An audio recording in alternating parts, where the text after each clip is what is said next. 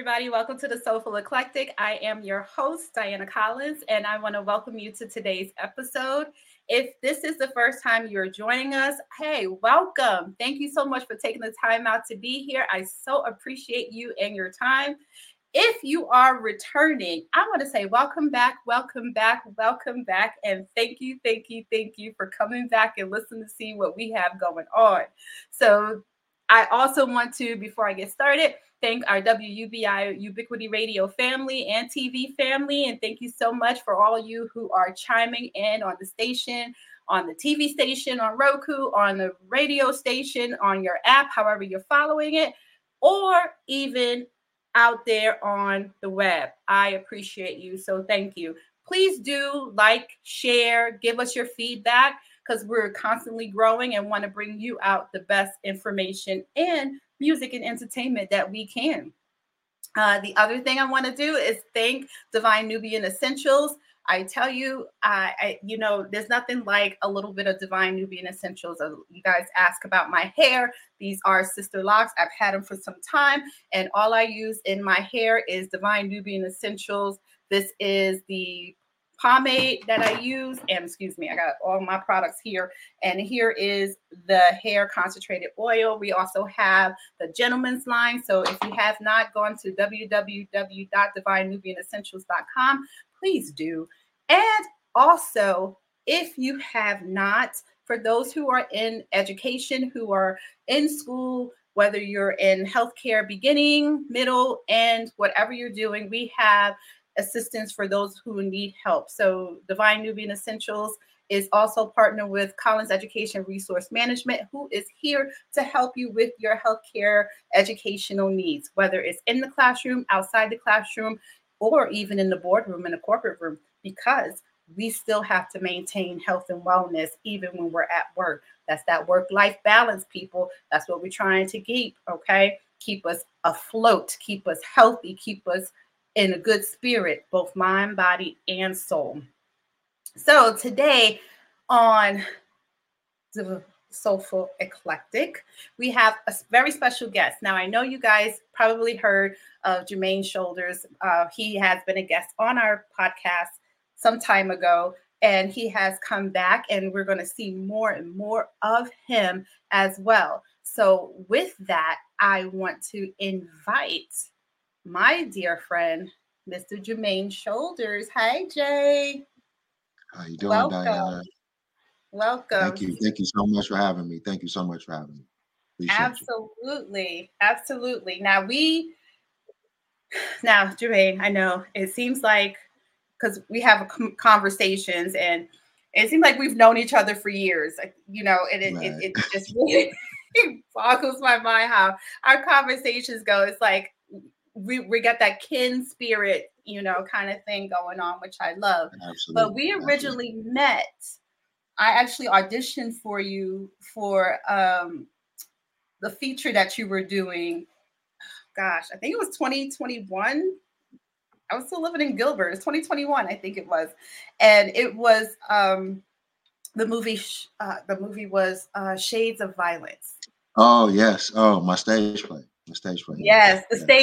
So it was a combination, right? That was a combination. Yeah, a combination of stage and film. Yeah, absolutely. Yeah. Right. I remember that. You remember that one? I know it was so long ago. Even though it just seems like it's still fresh in my mind. I still have my script, so whenever you're ready, just let me know. Okay. Yep, hold on to that. Actually, we wrote a little bit of it, so you'll get a new version. Okay. I could deal with that. Just I still have my copy, just so you know. Okay. Yeah. But so that's how we met, through Shades of Violence. Yep. So yeah. Yes. And we've been working together periodically on different things, and catching up and things like that. So which is great, because like I said, we had very good conversations. I mean, from all walks of life and all things, and which some you guys are going to get some of that too, because I can never stay on topic, which is okay. I can rein you back a little bit, right? Exactly. So, you know, you gotta keep me on task here, which is not very easy to do because I go off really quickly. I get a thought and it's just like, you know, squirrel, and I'm gone. But but it's all great things though. So tell us, what have you been up to since Shades of Violence? Wow. Well, thank you, first of all, again, for having me. Hello to your audience. Since then, I've been kind of on a writing spree, making sure I wrote a book for screenwriters, actually, which is on sale now and on Amazon, and it's actually on sale also at, yep, there it is. Wow. That was pretty good. Yes, as you can see, that was actually the AZ Black Phoenicians Writers Group was a writers group I actually created here. And it was just a group of content creators and writers, and I think we had a stand-up comedian. And we kind of sat down and we wrote a film short together. So we wrote actually two. And one of them actually won an award, an audience award at a film festival here. So, yeah, I wrote this book since then. I actually just completed an audio version of this book. I actually did a audio drama, created an audio drama called The Mastersons, which is now on Spotify. And I think also, I think it's on a Google Play. I'm not Google Play, but yep, there you go. There it is. Okay, that's awesome. So 13 episodes of that. It's really a nice dramatic piece that I'm actually going to be, I want to kind of revive for the stage as well. So yeah, this right here was a love of labor of love, I guess that's how you say it. And it was fun. Had a nice big cast of really great people. So I've done that, and that like I said, is up on Spotify, and I think it's up on Apple. You have Apple Podcasts too, yeah, because that's where I listen to it at. Yep. So they got that going on, and I just wrote a few more kind of film shorts and some scenes and things like that. Then, you know, life and the grandkids start coming. Life starts lifing. Yes, the life starts lifing.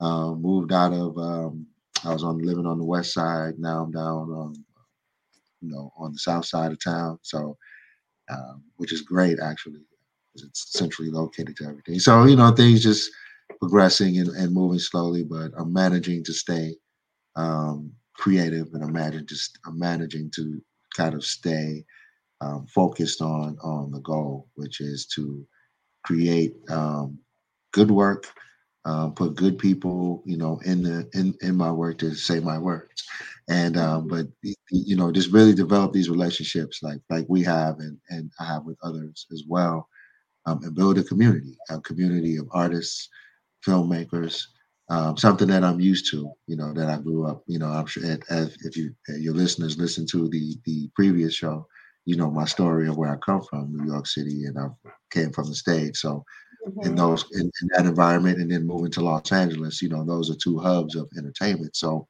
I'm looking for that happy medium of sincerity, you know, in the artistry, you know, not trying to break into Hollywood, but trying to be the best you can be and create our own reality right here in the Southwest. So I think that's all possible if we just keep our heads in the game and just stay focused on what we really want, which is to see ourselves in good work being represented well, and you know, and enjoying our time, you know, because this is something that very few people get to do. You know, not a lot of people can sit down and write screenplays. Not a lot of people can act in these things and perform in these things, because it takes time, it takes work. So I applaud you, you know, well for what you're doing, because I stepped away from the acting game a long time ago, and that was for a reason. But you know, being behind the camera and being the, you know, the brains behind the operation, I much prefer as opposed to being in front of the camera. Well, I think by you being in front of the camera, even though you removed yourself, I think that helped you be that much of a better producer, director, and screenwriter, because you know what you want to do being an actor, right? Absolutely. So I think that you are a force to be reckoned with when you have that component, because I think you add a flavor, you know, as we do, you spice it up a little bit more, you know. Absolutely. You got to you know, you gotta tantalize the senses. You know, the whole idea is to create an emotional reaction. Yeah. You know, and you want, as an artist, you know, even when I figured that out. I'm glad you said that. I figured that out as a child, you know, on the stage. If I said a word a certain way, if I put an inflection in this particular dialogue, I got a certain reaction, you know, and as I kind of repeated I would test it out right on the stage while we're performing, and I would see how get reaction. So we did 4 shows when I was doing this, you know, during this time. And by the 4th show, knocked it out the box, because I educated myself while I was on the stage. I was just that much absorbed in what was happening around me. So, you know, I figured out audiences. I figured out people want to feel something. You know, they don't, they don't just want to intellectually take in what they're seeing. They want to actually feel something. They want to care about you. As much as possible, or they want to hate you, you know, at whatever character right. that you're playing, you know. So that's always been the driving force, you know. So when I picked up the pen, it was the same desire, you know. I want to see people be moved by my words, you know. I started as a poet, so I was doing all this poetry and spoken word stuff in these little clay, you know, little rooms in Los Angeles, in my right. late, you know, trying to, you know, figure this out, and you know, and that's how I developed my rhythm, you know, and kind of how I write, the technique of how I write, you know, poetry.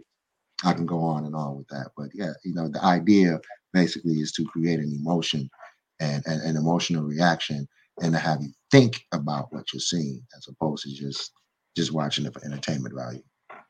No, and I appreciate you saying that, because you have so many people who are out there that's saying, oh, it's easy to be an actor. You don't really work at it. You know, those kinds of things. I can get up and go out there and be an actor. And it's like, you don't understand the amount of work that goes into being on camera, on stage. You know, it's not just memorizing lines. Right.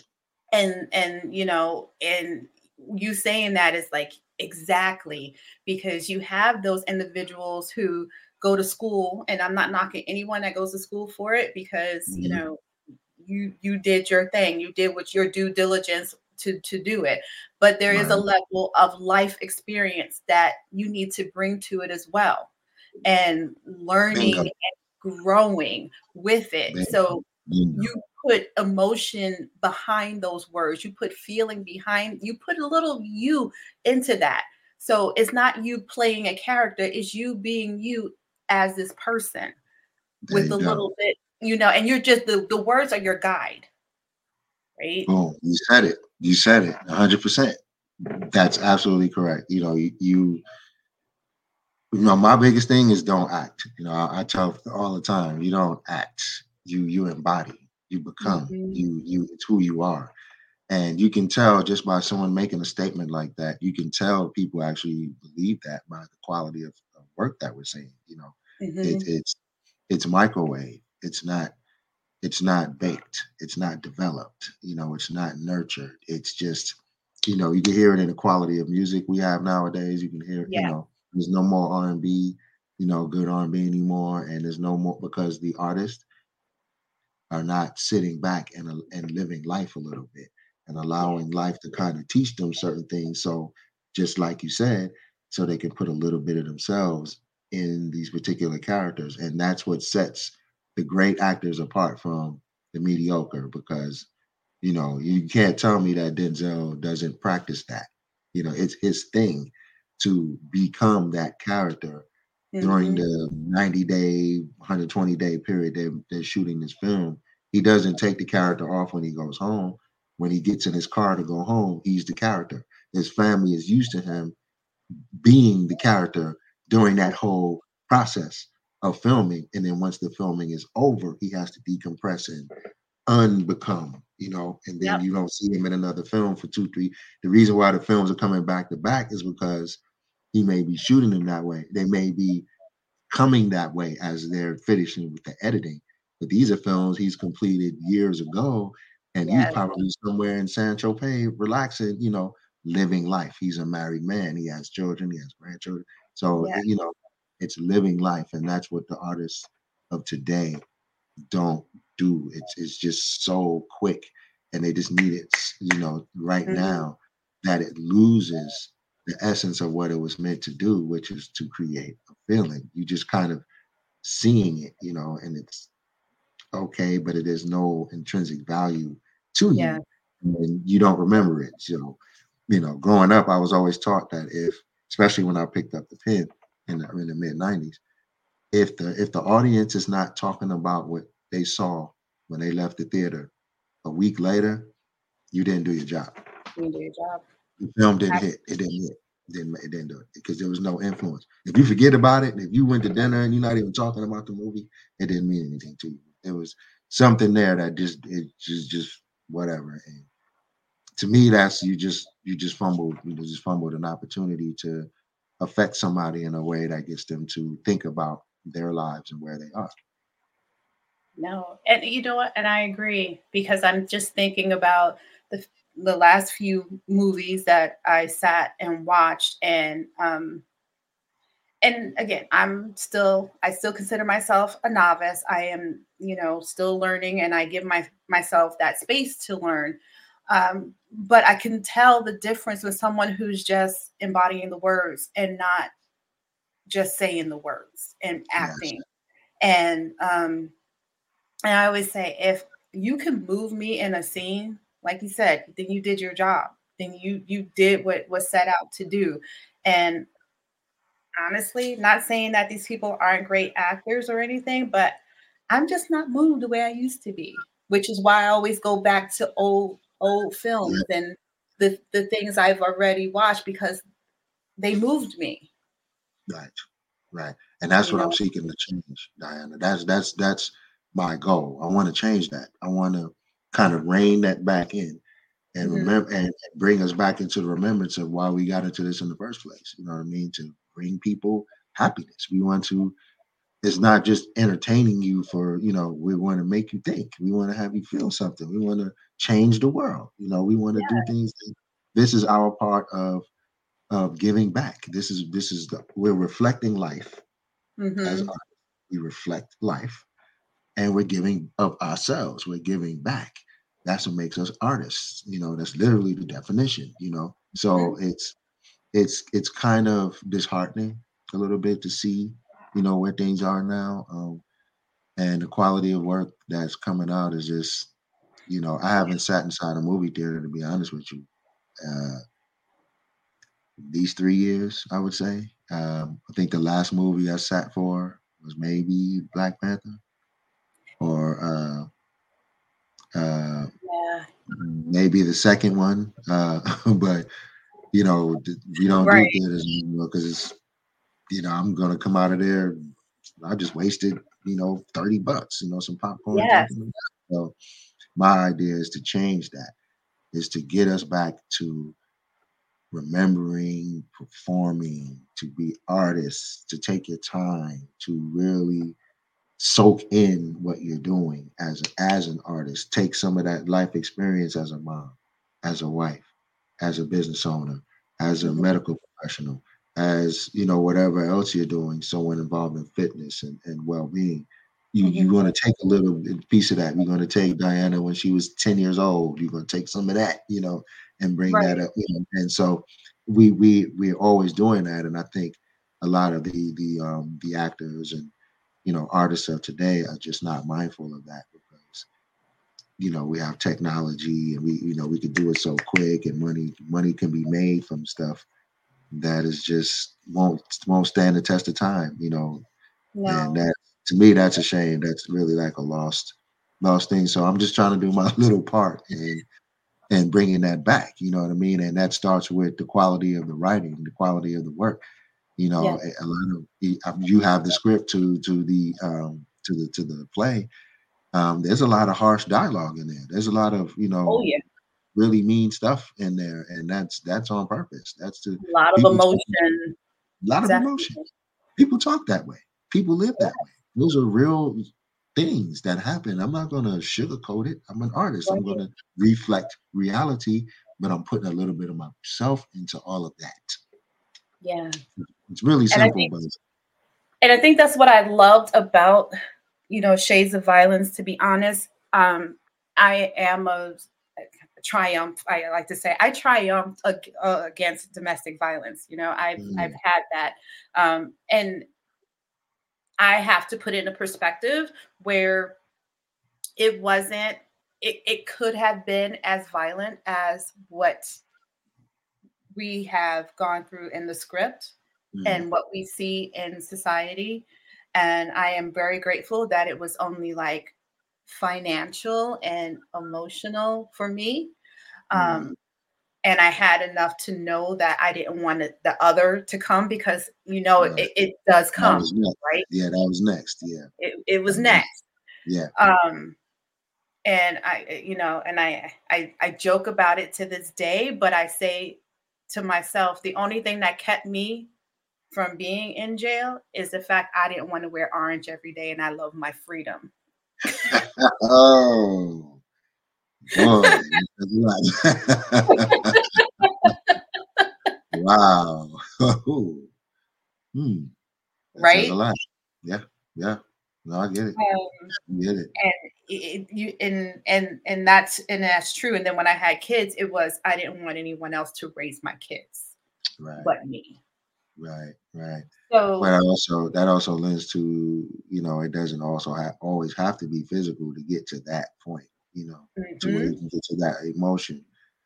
Emotional can be just as damaging, you know what I mean, even more so than physical scars. Yeah.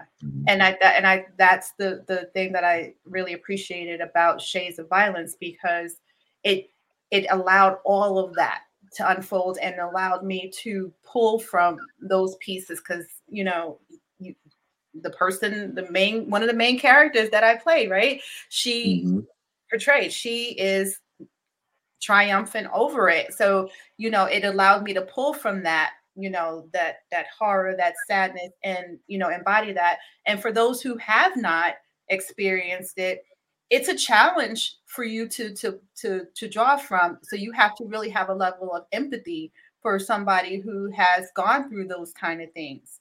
Yes. Because you have to portray that emotion.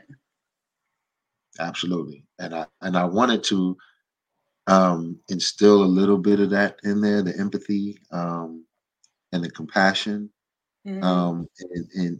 in those scenarios, which is kind of why you had the main character speaking throughout, one of the characters speaking throughout the entire piece, actually speaking to a room of women, and it's kind of that voice that navigates, you know, throughout the entire piece. I wanted that in there because, you know, that was the balance. That was to kind of rein it in, because everything else is so shocking that I wanted to kind of provide that empathy, provide that that knowing, and that kind of that motherly hand, you know, of understanding and compassion. And I hope I pulled that off, but I wanted to, you know, put that in there, because that's so important. That's so important, especially for the life character. It's very vital. So yeah, so we're definitely. I bring that back because I was like, I still want to do that. Message received. So that was my little selfishness there, right there. Just a little bit. You said it. I picked up on it, but I was gonna let it ride. You said it. It's all good. But yeah, and I was actually picturing you in that role and how I wanted to kind of do it. I found a great location as well too. See, you have to come up to 10, but yeah, nice. Yeah, we can talk about that. Yeah, we'll talk about that. But yeah, so we talk, you know, and I like that, you know, again, speaking of growing in your craft and doing and learning and being and embodying the words that are given to you. I don't think people study enough. That's the word. Before they go and say, hey, I'm going to go do this. So I know for me, I can get typecast really easily, right? I can be the quintessential mom. I can go over here and be the auntie and, you know, be the doctor, the nurse, whatever. So I can see that. But for me, I know I can do so much more. So how do, you know, for me, I say, okay, so how do I not get into that rut? And I put this out here for everybody is you study things that are make you uncomfortable. Yes. I agree. Right? I agree. 100%. Put yourself in that uncomfortable position and, you know, throw it out there. And it's costly because, you know, it's not for free, but you can also do these things that can be cost effective. And I just want to put this out there to share with people who are saying they don't do it because, oh, taking classes costs this much money, you know, doing this costs this much money. And it does. And I'm not going to sugarcoat it and say that it doesn't. It does. Mm-hmm. You can. But there's ways around that, too. If you find yourself a good group of people who are doing the same things, a group of like-minded individuals, yes, you can develop a niche, right? Yes. And just say, hey, I'm going to, we're on screen now doing all these callbacks and auditions on Zoom, and, you know, we're taping and sending out tapes and things like that now, which I love and appreciate it because you're not trying to get to, you know, LA, trying to fly to Georgia, it gets you out there. That's definitely a benefit of technology, definitely. Right? It gets you out there, but there is a way to do it and there's a way to construct it, and you have to do it a certain way. So having that niche is really helpful because you can say, hey, I'm going to play with the scene. I'm going to self-tape it. Tell me what you think. And you know, have that person critique it. Yes. Redo it based off of their critiques and then bring it back and say, hey, what did I hit your mark? Did it? Because that gets you to that whole redirect, right? You're a director. Absolutely. And that's something that, again, I'm glad you brought that up because that is the idea of behind, you know, my theater company is to do just that. Yeah. Acting classes and scene study, that stuff. You know, it can cost you, it can get pretty costly depending on who's, you know, teaching that stuff. But for me, honestly, what I'm trying to do is it doesn't cost you a thing, you know, but your time, your energy, and your dedication to the craft for yourself. You can study technique, you can study, you know, methodology, but who's your favorite actor? Whose work do you follow? How many films do they have? Or do they do theater as well? You know, I always go back to Denzel, or I'll go back to James Earl Jones. I'll go back to what was her name? Mary Alice. These wonderful actors who can grace the screen, small, large or small, but when you don't see them on the screen, small or big, they're on the stage. Yes. You know what I'm saying? And they're touring the country on the stage, or they have a residency on Broadway where they're, you know, doing a production for a 2-year, you know, contract. You know, these people are in their craft on a consistent basis. Denzel does plays throughout the year. You understand what I'm saying? You know, so these people, and, you know, and that's, and he's world renowned. Everybody knows that. And he studies. So that's the word. He studies. You know, he studies. Yes. He's still learning. He still want to understand other aspects of other characters.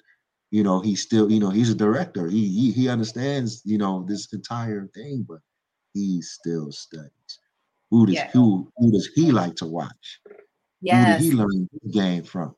you know, how to walk on the stage, how to present himself, how to angle his body, how to inflect and emote, how to draw the audience in. These are things you learn on the stage. These are things you learn in front of the audience. And these are things you learn with feedback. You learn with being monitored by those who are still trying to figure it out themselves. You know what I mean? And it's so much more valuable because it forces you to not rely on what the instructor says is the right thing. What do you say is the right thing? How do you feel about how you perform in comparison to not anyone else, but your last performance? You see what I'm saying? Your last time. So how much are you digging deep into you to not act, but become and embody? Are you this person? How can you be this person? What is it about this person? Oh, well, this person is a psychopath. This character is a psychopath. Go get some books on that and read about that. Go look at some films that have, you know, you have all kinds of psyop type movies going back to the 50s. Study that stuff. Yes. Who's the director? Who's the writer? Who are the actors? Who's the, you know, the producers behind that? Do they make those types of films all the time? Do they put their money in other types of films? So it's very important. It's all of that. It's the world of that particular character that you're trying to build, and you're trying to understand, and you're trying to embody. What did they eat when they were 6 years old? Did they like cereal? They like cheese on the burger, you know, things like that. You know what I mean? That's the study and the work that you do. So, and it shows through. Every time you perform that piece, it should get better and better and better and not remain the same. And so the goal is to have people perform these pieces in front of an audience. It's a safe space. Mm-hmm. All adults here. You may hear some things you don't like. Right. It's okay.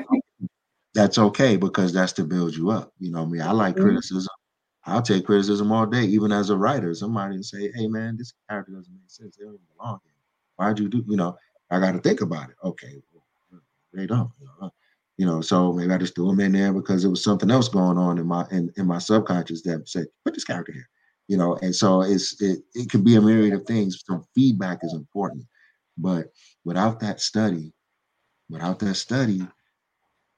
you know, we get, you know, and not to knock Tubi. I love Tubi because, hey, right, you can find some pretty funny stuff on Tubi, and you know, and you'll find a gem every now and then. But, you know, just the quality of the work, you know, it's like, yeah, but they got it done. But it's like, yeah. So, I mean, think about it. I'll leave my last point on this here. Think about it. We have all these streaming services with all of these movies on it that we're paying $8.99 a month for, $9.99, $10.99 a month, which equals a big ass cable bill. Think about it. Right, it does. Yeah, we my husband and I talked about that. You wind up paying $70 a month. You're like, wait a minute, what am I doing? You know, but then there's nothing you can watch. Have you ever had that experience where you're just? Mm-hmm. We end up on a documentary. Yeah, you end up on a documentary or one of your favorite movies you've seen 1,000 times. You know what I'm saying? Yep. That's me and my wife's experience on the weekend. You know, I'm sure it's many other people's experience. You finally get time to relax with your loved one and you want to watch a movie and you're like, okay, oh my God. You spend 20 minutes trying to find something. By then you're hungry, you want to, you know, maybe exactly. You know, let's just take a walk, sweetheart, or something, you know, we'll do something, you know, and it kind of gets, so that's what I want to, you know, that just speaks volumes to where we are now. It really does. And so talk a little bit about Black Diamond Company. Yes. Because I know when we first met, you had Mosaic Entertainment. Yes. Mm-hmm. Right. I still do. Mosaic, you still have Mosaic. Yeah. Mm-hmm. Mosaic, right? Is a production company. It's your production company. So you have your Mosaic Entertainment, your production company, and now you have Black Diamond. Yes. Right. So Black Diamond is what we were just talking about, where it's a collective unit of those of us in the craft, working on our craft and giving each other feedback. So tell us a little bit more about that. I mean, I know you talked a little bit about the birthing of that and why, but how is that coming along so far? We only have one Well, Black Diamond Theater Company started out as Black Diamond Mini Theater Company, kind of micro theater, 15-seater, you know, things like that, where you just do these small scenes and, you know, little things like that. And I thought, well, let me upgrade that a little bit to just Black Diamond Theater Company. And the idea behind that is, like we just discussed, I call it the open mic for actors, right? And it's an opportunity. I said, let me create an opportunity for these actors out here, you know, because Arizona is full of talent. You got people from other places that move here, full of talent, and the native people here are, there's a lot of talent here. So why not give them an opportunity where it doesn't cost them anything? You're just part of a theater company, and, you know, we put on these productions, and you're basically volunteering your time. But it's not just that. You're, I don't want you to just look at it as I'm just volunteering my time for this guy. It's no, I'm taking the opportunity to become a better actor. This is for people who are serious about their craft. If you're just dipping your toes in it, no, this is something that, this is what you want to do with your life. You know what I mean? You may have other things going on. So either you want to improve as an actor, this is a career step that you're taking, and you want to really develop a community and develop your craft and your skill level, be able to take feedback. So when you go to auditions, you do better. When you're doing your Zoom scenes, you know, for auditions and stuff, you perform better. Why? Because you're more comfortable. You know who you are. You know who your character is. You know, you've gotten feedback on this and you've worked on this. You may do the piece 2 or 3 times so you get it the way you want it, you know. So the idea is to create that. So we have an open mic. I created an open mic for actors, writers who are writing scenes, who have, I do long form or short form content, who may be struggling with the scene that they have, because that happens sometimes. You have these characters and you're trying to work out this particular scene to push the story in a certain direction, and you may want to work that scene out. Have a couple actors come on and just work through your scene for you and get feedback on that. Did it work? Did it not work? Are these characters believable together? Things like that. And also, it's an open mic for directors as well. If you're a film director, that's what you do. You're not so much a writer and things like that. You like to put people in their places and understand the story on a deeper level, because you have to bring the story out visually as a director. You may have somebody put a scene together for you and allow you to direct the scene, to see how the scene flows, and ask the audience, how did it feel for you? Did it make sense? Do these characters flow together? Is the scenery right? You know, just whatever feedback we can give you as a director, we'll do that as well. So I thought to give an open mic opportunity to these people as well, not just the poets and the MCs. Mm-hmm. Not really doing that. This is for actors, those who are looking to really improve on their craft and go out there and make it happen. Maybe you'll be in one of my productions. Who knows? But, you know, that's what I'm looking to do, is to kind of create this ecosystem outside of, you know, where we have these actors. I have the thing with the writers. That's why I wrote the book, you know, to kind of just help develop people from my 25 years of experience in this industry. Longer than that, 35, going back to 83, 84. Mm. But yeah, time doesn't exist.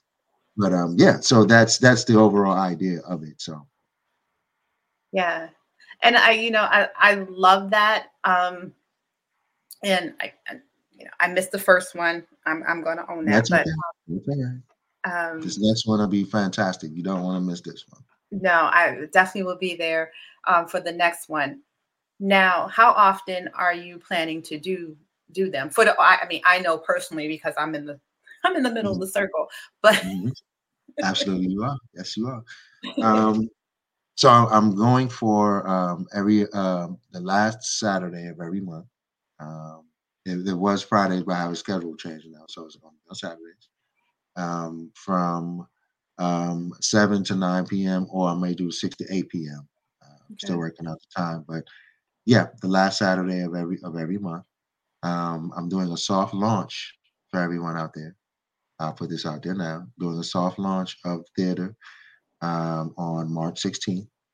And I'm working out the time there. I do have a location. It's a fantastic location downtown.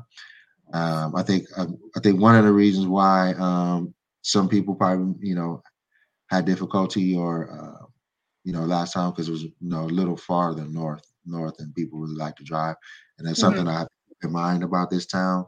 It ain't New York. It ain't LA. So I don't know why people trip about driving. But people don't like to drive out here, so I don't get that, I don't either. Because people like, they live places and like, okay, it's 30 minutes. It's not going to kill you. I'm like, it's not. Okay, put your radio on. Like, what? Right. Vibe out till you get there. I drive from Tucson. Okay. Yeah. To come out to do things that are in Phoenix because, one, it benefits me. Two, I'm supporting the arts. I'm supporting my friends. I'm, I may not be able to make everything, but I'm there, and it's a drive. It's 2 hours. But you know what? Like you said, I throw my music on and I just kick back and I'm good.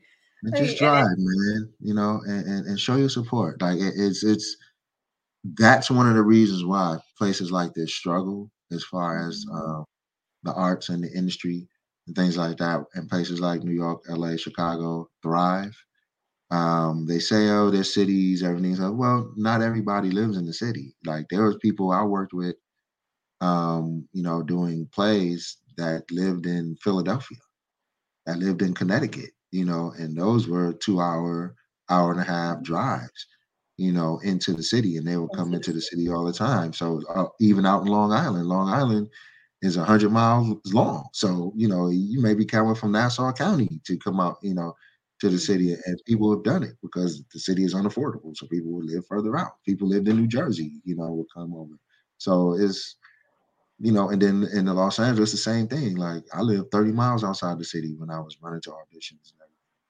So I just, the idea about not wanting to drive, I'm like, okay, this town is not big enough for all that, but I guess so.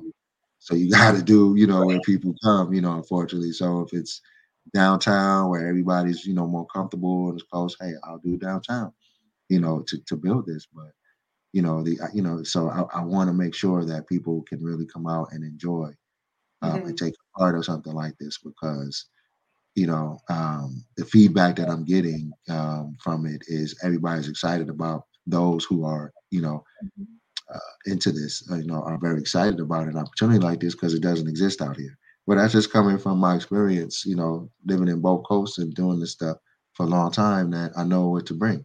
I know there's something different here, and there's a thriving community. It's not like there's not a thriving theater community or a thriving film community. Or, a thriving artistic community. It is, it predates me, but, I could bring something different. And so far, there's nothing like, what I'm, trying to introduce here, out here so far.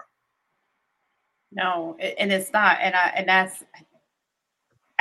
think, like I said, I think it's divine intervention on how we connected because I can't even remember how I found your audition.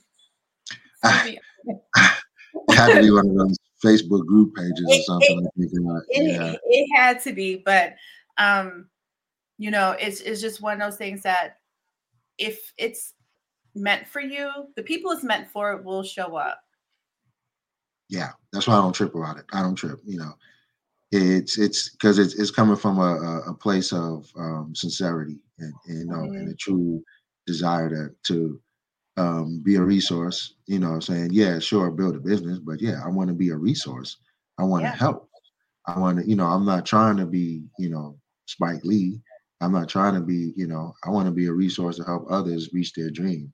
That's my dream now, is to help others, get to where they want to be, and I could, it was my little bit of time, little bit of talent, little bit of energy, hopefully I can point you in the right direction, which is not out there, but in here, in here, and up here, yourself, right? Within you, don't, if you're looking for out there for validation, you're not going to make it as an actor, period, point blank, If that's what you're feeding off of, yeah, we like that because we want people to appreciate what we're doing.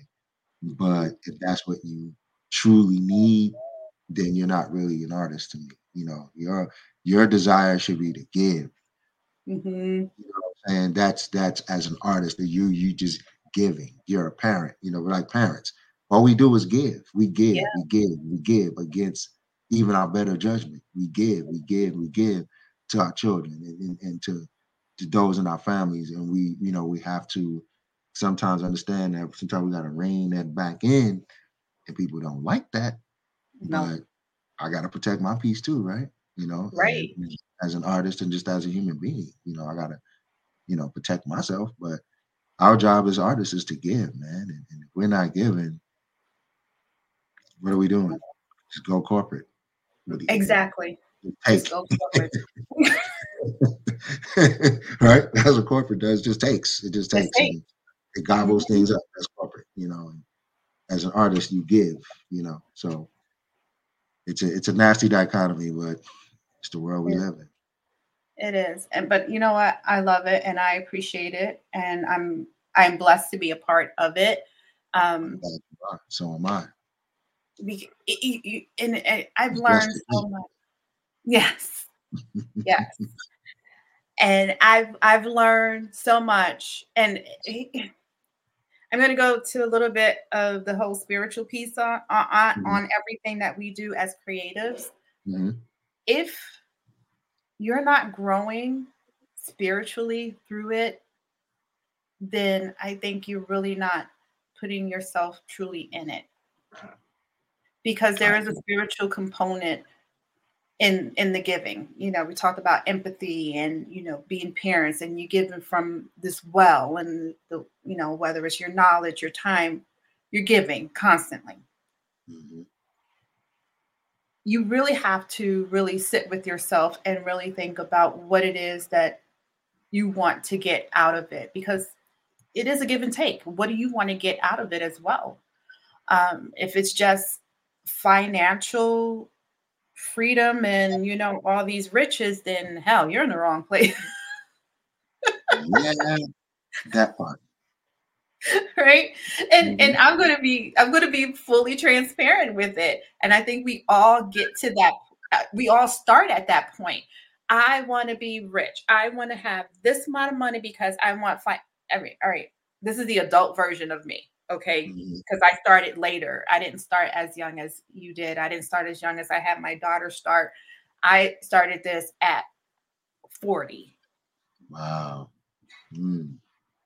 At 40, I started this journey, and at 44, I actually put it into action.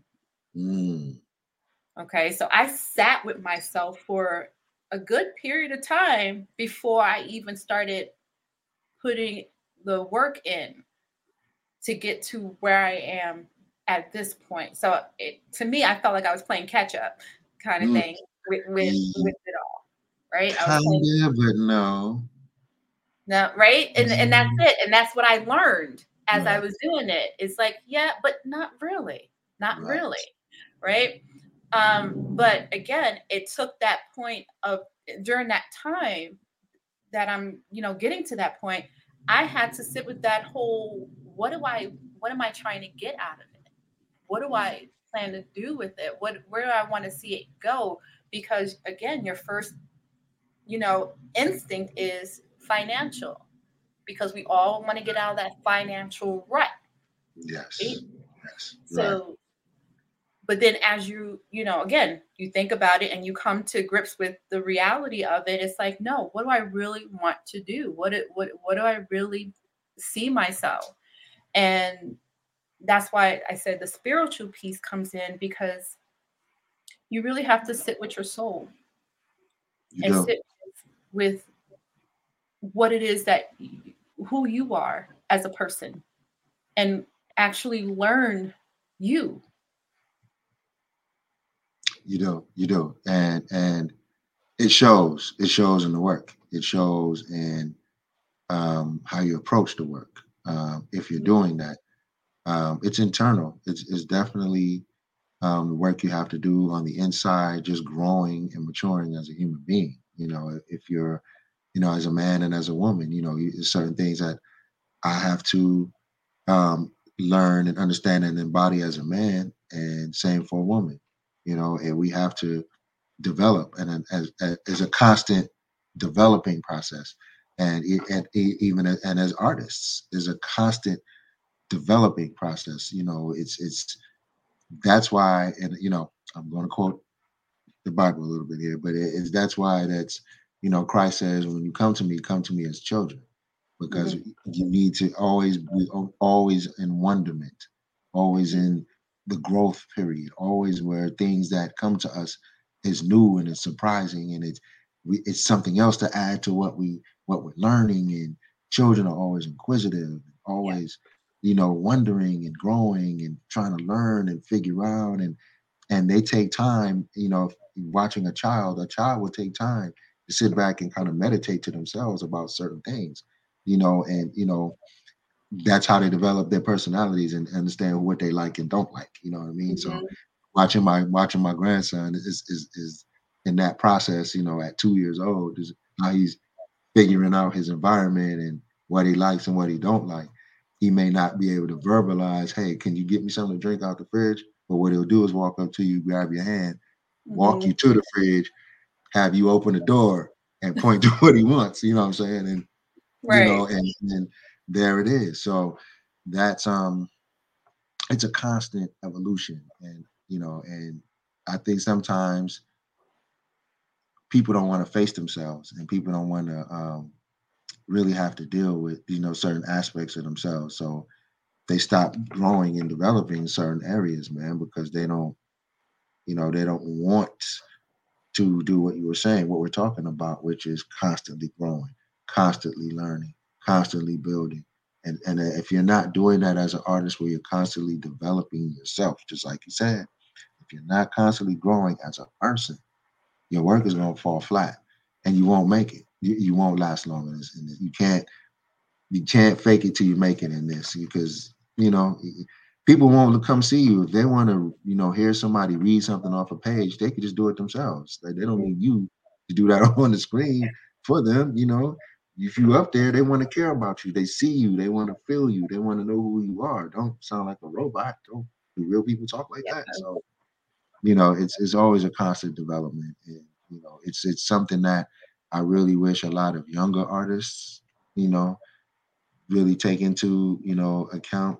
You know, this is not in the rush. You don't need to, you're not going to be the next nothing. You're going to be the next you. And, you know, that's the most important thing. And, you know, we could look at Taraji, and we could look at, you know, the other women, our sisters out here doing it. But, you know, you got to see where they got it from.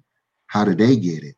Taraji got it out the mud like everybody else. You know what I mean? So she had to constantly go through a development process and a constant elevation process, and evolution as a woman, as a mom, as, you know, as a Black woman in this industry, as, you know, and that shows through in the work, you know, the work that she chooses, you know, to engage in. So, you know, there it is. So only thing you say is, hey, bravo, you're creating great work, you're doing good stuff, keep it going, you know, and that's, we'll see where any of these people are in the next 5 years, you know, in the next 10 years, based on how they develop.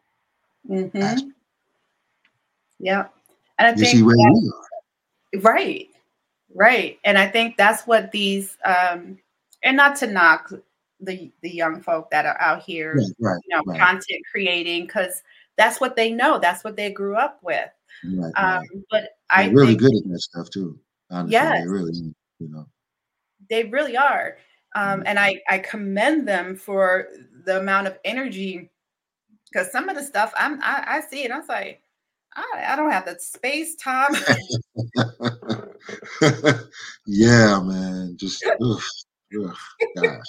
Yeah, editing on your phone, like, how do you do that? How do you sit there and create a whole video on your phone? And then just, too much. It's still like, and it's funny because I'll play with it, and I've done like little bits and stuff, but for me, it has to be really simple. Right. Oh yes, absolutely, absolutely. Right. I don't want to spend. Yes, I don't want to spend hours and hours just trying to get, say, something simple as a dance down. No, we don't want that kind of time. I don't have that kind of mental capacity. Right, right. Or the energy, dang it. Or the energy. No. It's got to be a couple of steps here and there. That's it. And then absolutely. We're done. Keep it moving. Yeah, absolutely. I move my arms a little bit and keep it moving. Right. Yeah. So I commend them. But again, it's about when you're thinking about that whole longevity piece with stuff like that, there really isn't a really level of longevity. It's kind of here in the moment. Yeah, you have those numbers.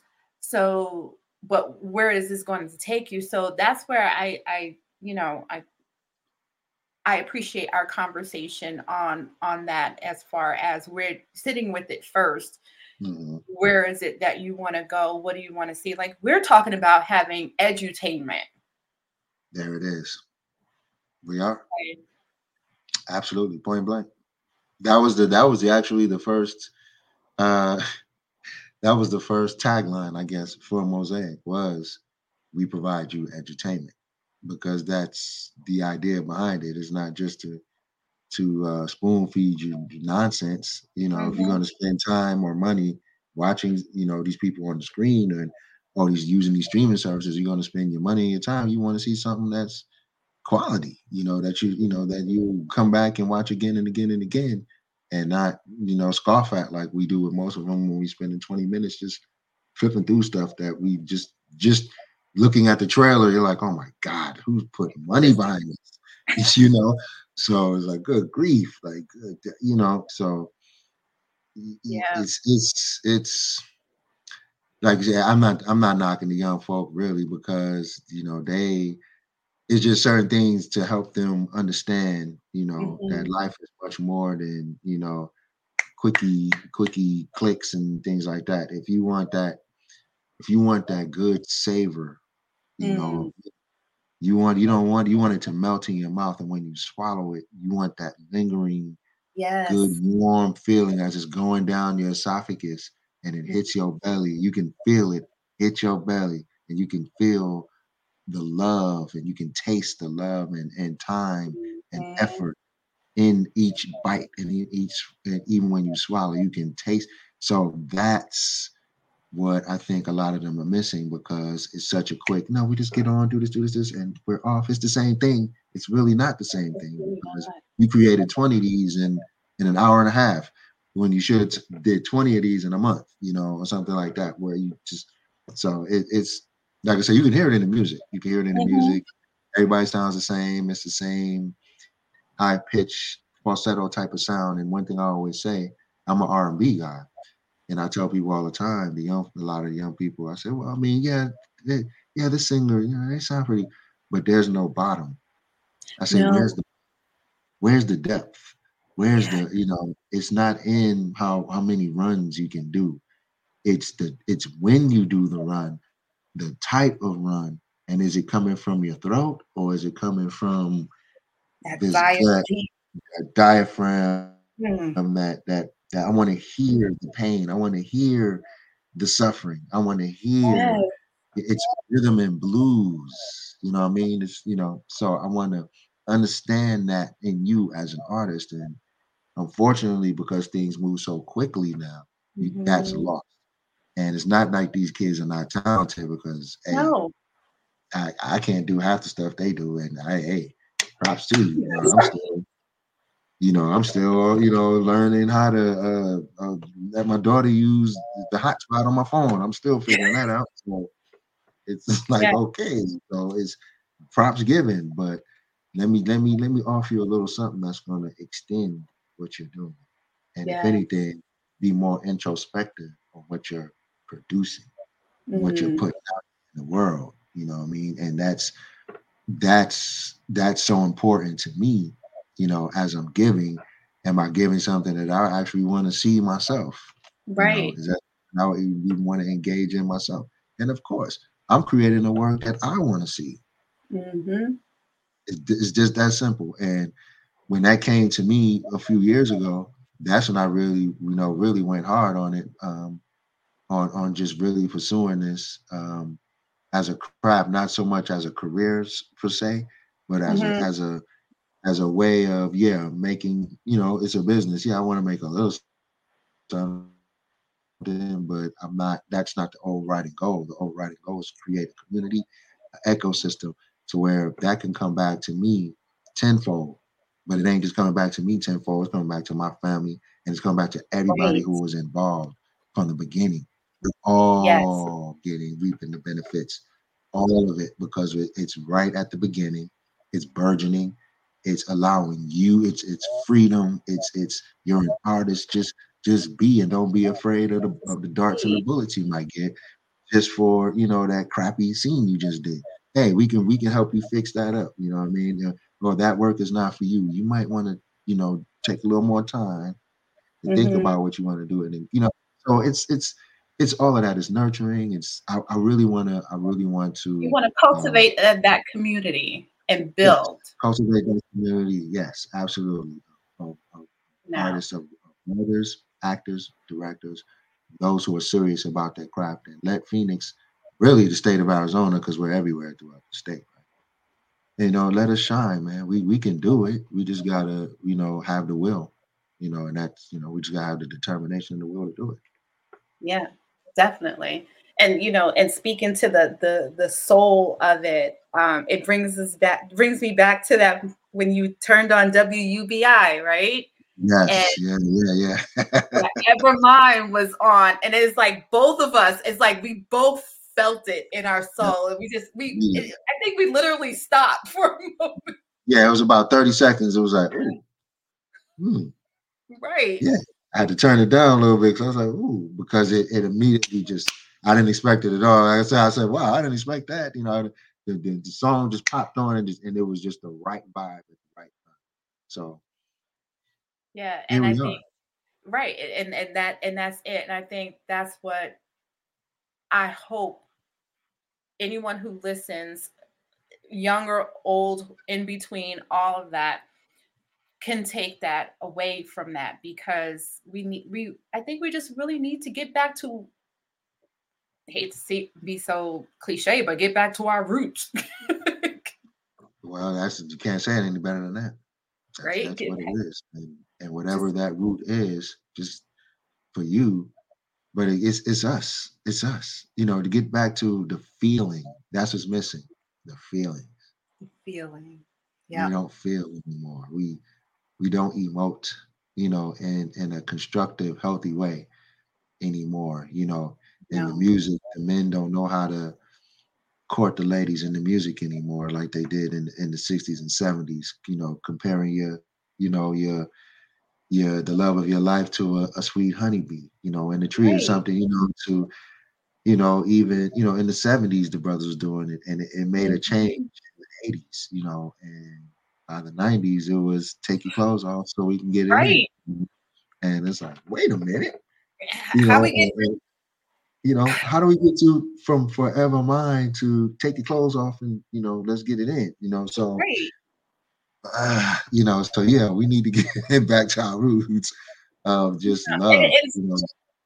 It's funny because they, and I don't know if it's funny, but they talk. I hear the different genres of generations talk about the music and the entertainment industry in general, and they say, well, you know, in the 20s and the 30s, you know, they were talking about the same things.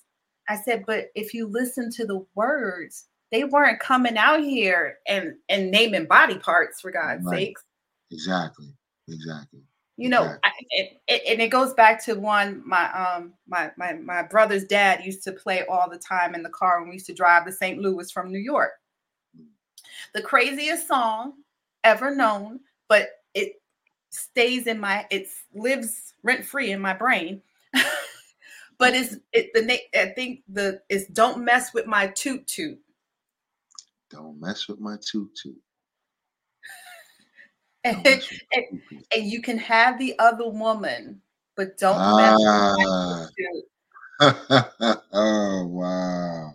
Okay. you know, as a kid, I had no idea. It was a cute little song. The guy was like, but then as you grow, it's like, oh, that, oh, okay. And that's how it should be, actually. Right? A kid should be like, what is that? You know, and just you, just the feeling of the song engulfs you. You don't even think about what it's saying, you know. And as you mature, you figure it out later. You know, figure it out. It's like, oh, okay. Oh, okay.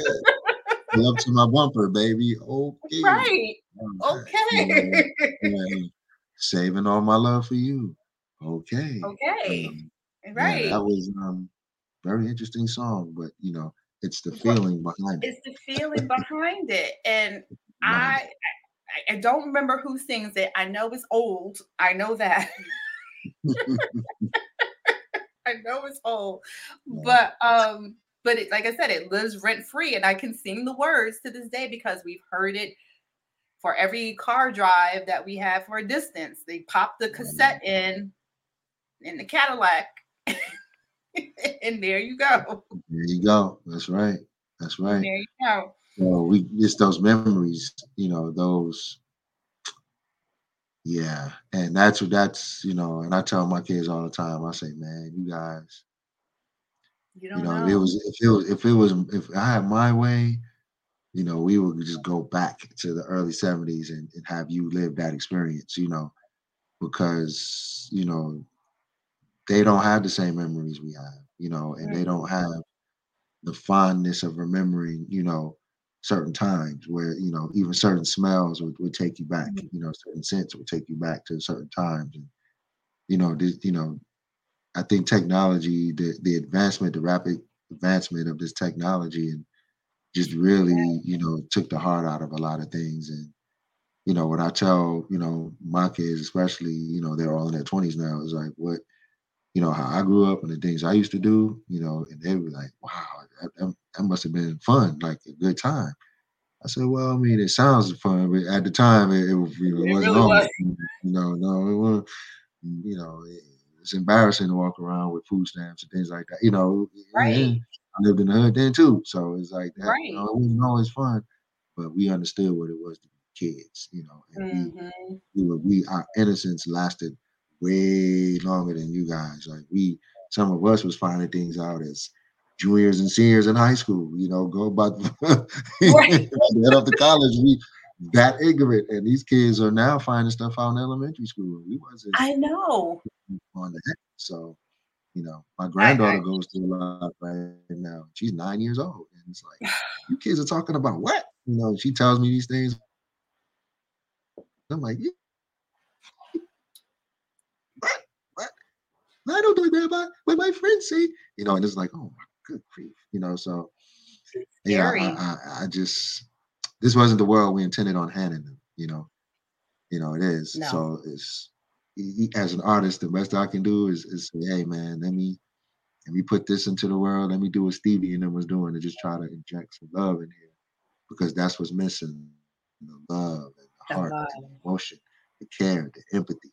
All of that is just gone now, you know, and it's to me, the best word to use is love. It's love. It's gone.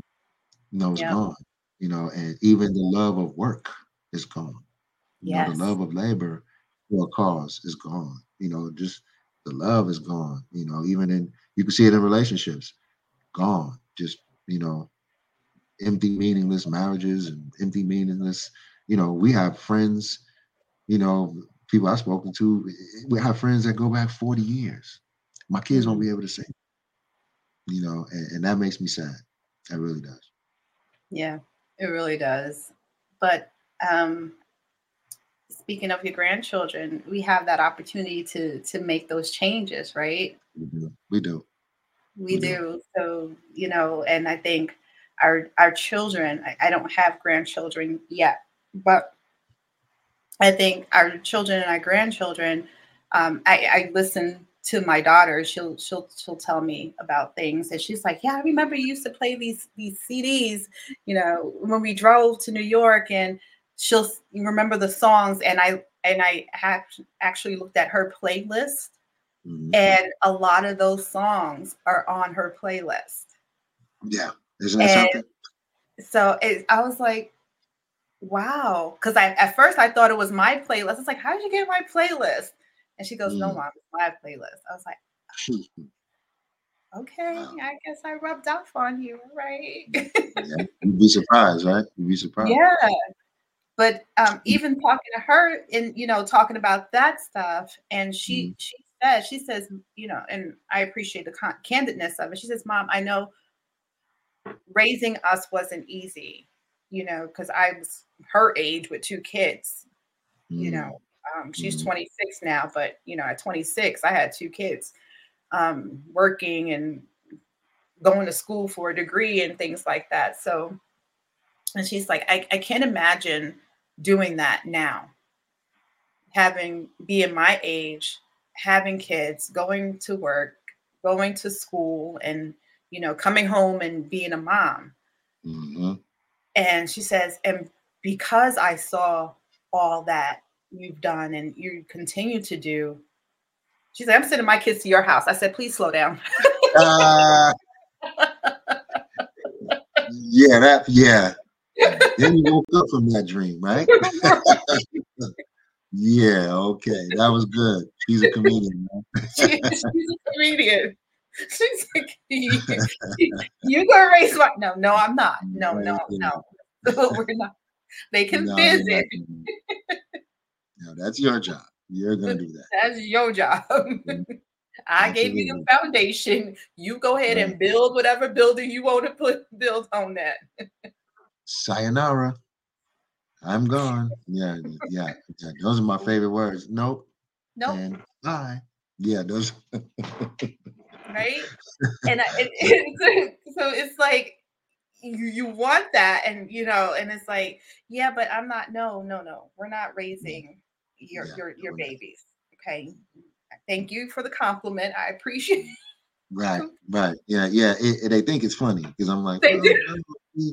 I was 20 something back then. Right. I'm not 20 something now. No. So, you're older, you should be more patient. No, actually, I have less patience. It's less. Yes. I have less patience now. And I can deal with the crying, but at 8, 9 o'clock, I'm ready for that to, So that was very funny. She's a comedian. Props given to her for that one. Right. Good joke. Nice jokey joke. Good jokey joke. Right? She's like, you can get. I'm like, no. So it's just, so you have that validation, right? You have that. Yes. As crazy as it is. I mean, but it's cool though, because it's an opportunity. It's an opportunity to, I don't want to say do it again, but it is. We are grandparents. It's still tutelage. It's still some teaching going on. It's when you get questions asked, you want to answer the questions. You want to be able to have your life, reflect, some of the things that they're seeing and hopefully in a positive way. Your grandkids, except my oldest grandchild, should be 10 this year, and her beginning was nothing like where she is, where it is now. It was like, what? We can't imagine life, without her, because she's an absolute comedian. She's an absolute comedian. So, but it's an opportunity to, see where, things that may have gone awry with, their parent, your child. And things you may wish you could have done different, or maybe said different, and you just try to apply that, as much as possible to this relationship. But the challenging part of that is you have to remember that the grandchild is not a child, your child, it's their child, and it's, what value system you may have put into them, no matter how much you put into them, they still develop their own, on some level. So it's like, okay, you got to kind of walk that fine line of not stepping on your kids' toes who are trying to have that authority on their children, but also have my authority as a grandparent respected by both. You know what I mean? Right. So that's the the challenge of it, and really to me is the beauty in it, because, you know, if it's to hear my granddaughter say, well, grandpa said this, you know, and that's, you know, I like hearing that, you know, I like, you know, she's not guessing about who I am and where I am. I'm right there, you know what I'm saying? So I pride myself on that, you know, being there as much as possible. You know, my daughter we do a lot of FaceTiming because she lives in Houston. Mm-hmm. So she always, you know, calls us and keeps us, you know, tapped in with the girls. So, you nice. Know, that helps a lot. So, you know, it's just an opportunity to get a second chance to see where you are. And yeah, you do kind of feel graduated in a sense. Mm-hmm. Yes. Especially when you see your children perform well in the world, you know, and struggle in the world, you know, and figure it out for themselves, you know, in the world, you know, you feel kind of graduated, and now they felt, you know, compelled to bring forth their own. And hey, you know, we just sit back and just, you know, we take a lot of pride in it, you know, mm-hmm. The fact that they can see us together at any time, and they're not going to this house and their house and that house and this house, you know what I'm saying? It's yes. all, you know, and they get to see it. You know, we don't have to do a lot of teaching, just living, you know, will be, you know, and we know kids are observant. Just my wife and I living our lives and living, you know, and growing and performing, you know, as we should, you know, that I think that's enough sometimes. And they see that. And they can always say, well, my grandparents, you know, mm-hmm. my grandparents, you know, and they're still together and they're still, you know, doing, and they're, you know, this, and, you know, it's a sense of pride, I believe. And it's something that, you know, give them a sense of foundation for themselves that they can go back 2 generations and say, hey, my grandparents, you know, have done this and they're still together and they still do these things, and they take me out and we have fun, and we, you know, we're still able to teach. So we're constantly in that mode. So this is a good space to be in as well. It can be a little jarring at times because it kind of puts you in the reality of your mortality, so to speak. Yes. And the finite nature of our lives, you know, mm-hmm. on the other end of 50 now. So, you know, you kind of look at things much differently, you know. Yes. So let's unpack that one, because yeah. I know you and your lovely wife, Tiffany, have been married for many years, which is a beautiful, beautiful thing, because we don't see that a lot in our community. And maintaining that work-life balance, right, is something that we all are striving to do. Maintain our sense of self and spirituality is something that we're always grappling with, right? And always building. And I know for me, my marriage is new in comparison. I've only been married to be 8 years this year. Okay. Congratulations. Yeah. Thank you. My first and only marriage. I never married my children's father for reasons we spoke of earlier, but anyway. Mm-hmm. Mm-hmm. But yep. But you know, I think that's the part I speak to, that because that's the part that I'm proudest of, because my daughters got to see something that was unhealthy turn into something that is healthy. Yes. Good. And for me, that is what I am proud of, because she actually, you know, she said to me in that conversation, so she was joking about me raising her kids.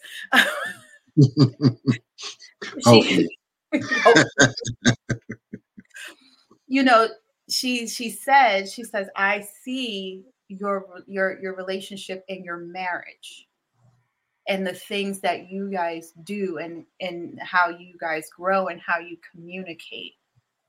And she said, I want my kids to see that. Nice. You know, nice. And she's like, I know, even though she's like, she's not married yet, but she has her long-term boyfriend and they do plan to get married. But she says, I want them to be able to go from our house to your house and see something that's continued from one generation to the next generation. Yeah.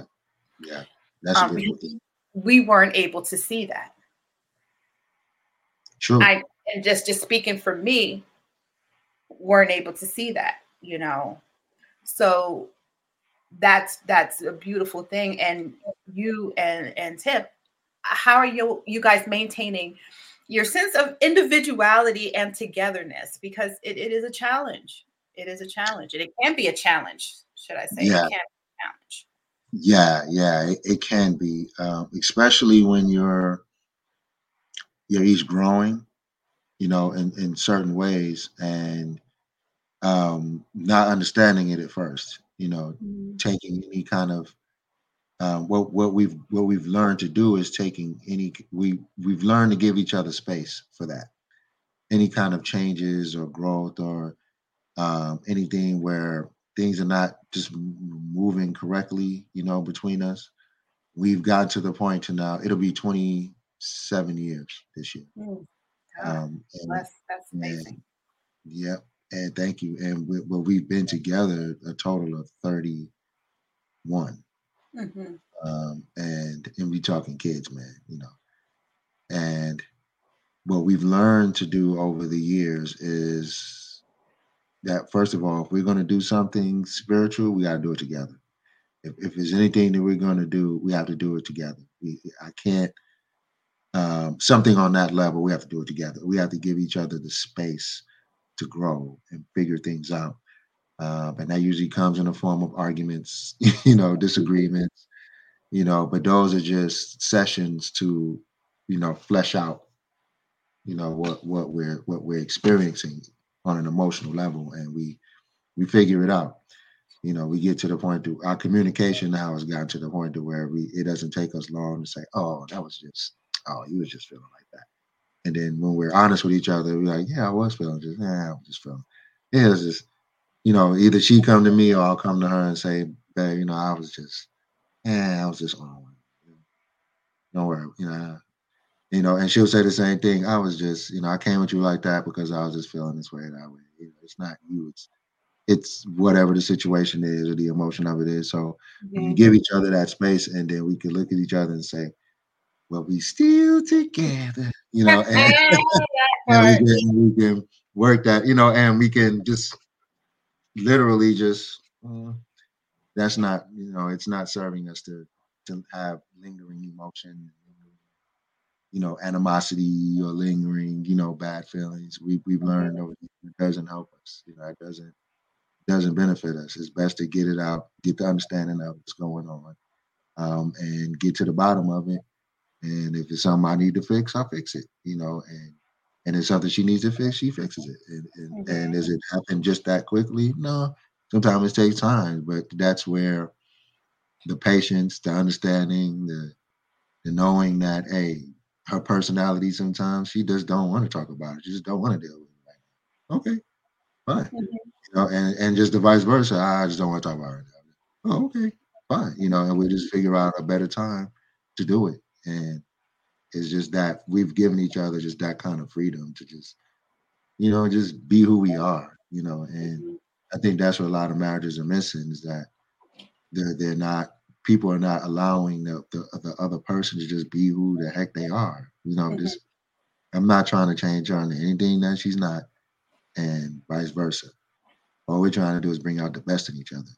And that sometimes could be in a disagreement because, you know, she may be at odds with what I see is the best for her. She may not see it the way I see it. So that may, you know, but that's par for the course, really. That's just another growth thing. Because at the end of the day, we're still hugging each other and saying, I love you. And all right, see you in the morning, and we'll go to sleep, you know, something like that. So it's just nothing that we've learned not to take everything so seriously, you know, so there's no real secret to it.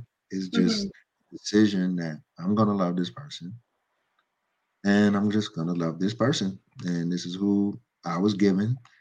And if we understand each other on a higher level than just, you know, I love you and you love me. No, it goes much deeper than that. You don't get to almost 30 years of it just being surface there is a deeper spiritual component to the connection.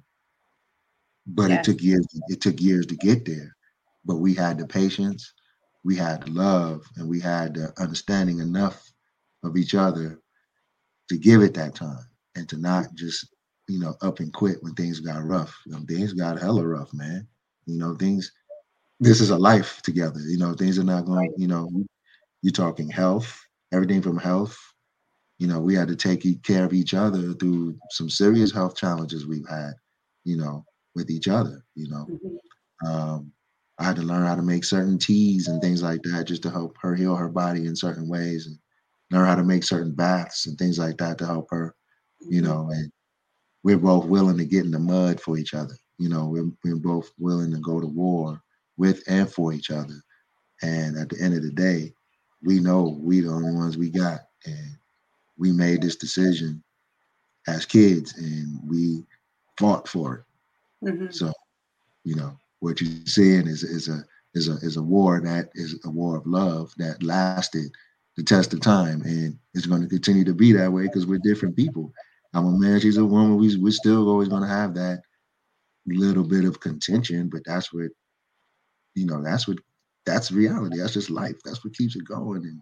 And, she has this thing where she says all the time that people want to be married, but they don't want a marriage. And I think that's so profound. Like every time she says that, I'd be like, ooh, you cooking with that one, because it's the truth. Like people, it's the idea of it. But when things get dirty and funky and you looking at this person like you can wring their necks and vice versa, or you look at her like she don't understand me worth a damn, and, or vice versa, he don't understand me worth a damn. It gets to those points. What do you do? What you do then? Mm-hmm. What do you do then? When there is no money for anything. And she's looking at you and you looking at her, and she's looking at you and you looking at her. Mm-hmm. What do you do then? So, what do you do then when you're facing homelessness? Mm-hmm. Together, when you promised the world to this person, when life start really lifing on you, yeah. What do you do then? Yep, that's that work. That's the work. That's when it's the marriage. That's what she's talking about. Mm-hmm. That's the work. That's the marriage. That's the real. That's the real. Even when you're bored to death, there's times where we're just sitting there eating chips and eating cake and watching TV. And sometimes she'll say, this is marriage. Yes. Mm-hmm. Yes, it is. It's not all, roses and, and so that's why divorces are what they are. And, mm-hmm. and when we come through something, we're that much happier because we did it together and we realized that just say, hey, yeah, we can toughen, we can go through anything, mm-hmm. we still standing. And I'm not looking at her any different than, and she's not looking at me any different, and, mm-hmm. and that's just what it is, and it's not always going to be, peaches and cream. It's not, most of the time it's rough, it's hard, it's, you're dealing with competing emotions. You out there in the world and you're around all of these people. So you're dealing with, you see things and you may want to bring those things home and bring stuff into your marriage because you're going through these different emotions and what you feel you should have, or how you feel it should look and be. And so it's always that. There's always going to be that, right? I'm sure I'm preaching to the choir here, but it's what do you do at the end of the day when none of that matters? Yep, when none of that matters. And I'm laying in the hospital bed. When does any of that matter? I'm laying in the hospital bed. Is this woman going to come and bring me my medication? Is she going to fight these doctors to make sure they're doing the right things for me? Yes, she will. And I've done it for her, and she's done it for me. And that's all the proof we need, sis. Straight up. That really is. And now you're in this the midpoint of our lives. And I say that and I share in that because good way of saying it. Right? And I had a whole segment on menopause and you know, and I did another one too, because I was like, yo, men go through menopause too. It just looks different. Mm-hmm. Mm-hmm. You know, it just looks different, and something, maybe it's the same. It still happens, and you have those physical and mental changes that are happening, and you have to live through that. And I'm going to be, you know, completely honest. It's like, you know, some points you look at the person you're married to, it's like you love them to death, and then the next minute it's like, get the hell out of my face, you know? Yeah. Yeah, it gets that way. It does. It gets that way. You know, you're in the greatest of mood, and then 2 seconds later, you're like, oh my God, I just don't want to do this today, kind of thing. Mm-hmm. You know, and so you're navigating those moods for yourself and for her, because she's shifting in one area too, and going this way. And so you're having to, you're like, okay, what are we doing today? And it's not that, and I don't want people to think that you're on eggshells or anything for either side, because you're not. Mm-hmm. You're not. It's just now your life is changing, and you're navigating in a new. You're driving a new car. Yeah. You're driving a new car, and you're getting to know this car, because it's not the same car that you had. Absolutely. And that's where the giving the space for each other to grow comes in. That's where recognizing that comes in, and not always honoring your emotions comes in, because emotions are fleeting. You know what I mean? You really have to take a step back and say, why am I feeling this way, you know, about her in this moment? Mm-hmm. You know, what did she do to make me feel, you know, what's going on with me? So I have to check myself on certain things and say, nah, you're just feeling this way because you're hungry, or you're bored, or you're dissatisfied with this, that, or third. It could be a myriad of reasons. And you are, you know, I did kind of go through a little moment. I had my moment, you know, once I hit the big 5-0, you know, last year, it kind of was like, what? You know, I was just on the block. I was just taking the 6 train uptown. I was just going to school to play ball with my friends. I was just, you know, and then you take stock of your life, and, you know, you look at, you know, what you accumulated and what you didn't, and the decisions you made, and, you know, certain things kind of hit you, you know. Just speaking personally, certain things kind of hit me kind of hard, you know, certain, you know, decisions I made in the past that I thought may have benefited my family, but may have thrown us off course, you know. Okay. So it's even navigating that, where for 10 years, she's in my ear telling me I'm wrong about stuff. You know what I mean? Like, how do we stay together after something like that? You know what I mean? And I'm saying a solid 10-year period. Like that, it was a constant conversation of, what are you doing? You know, we're trying to take care of our family. What are you doing? So it's, you know, and me in my young mind, I'm thinking, oh, she's just attacking me, and oh, she's just, you know, just don't want to, you know, just let me be a man, and you know, and you know, it takes going through that to understand, no.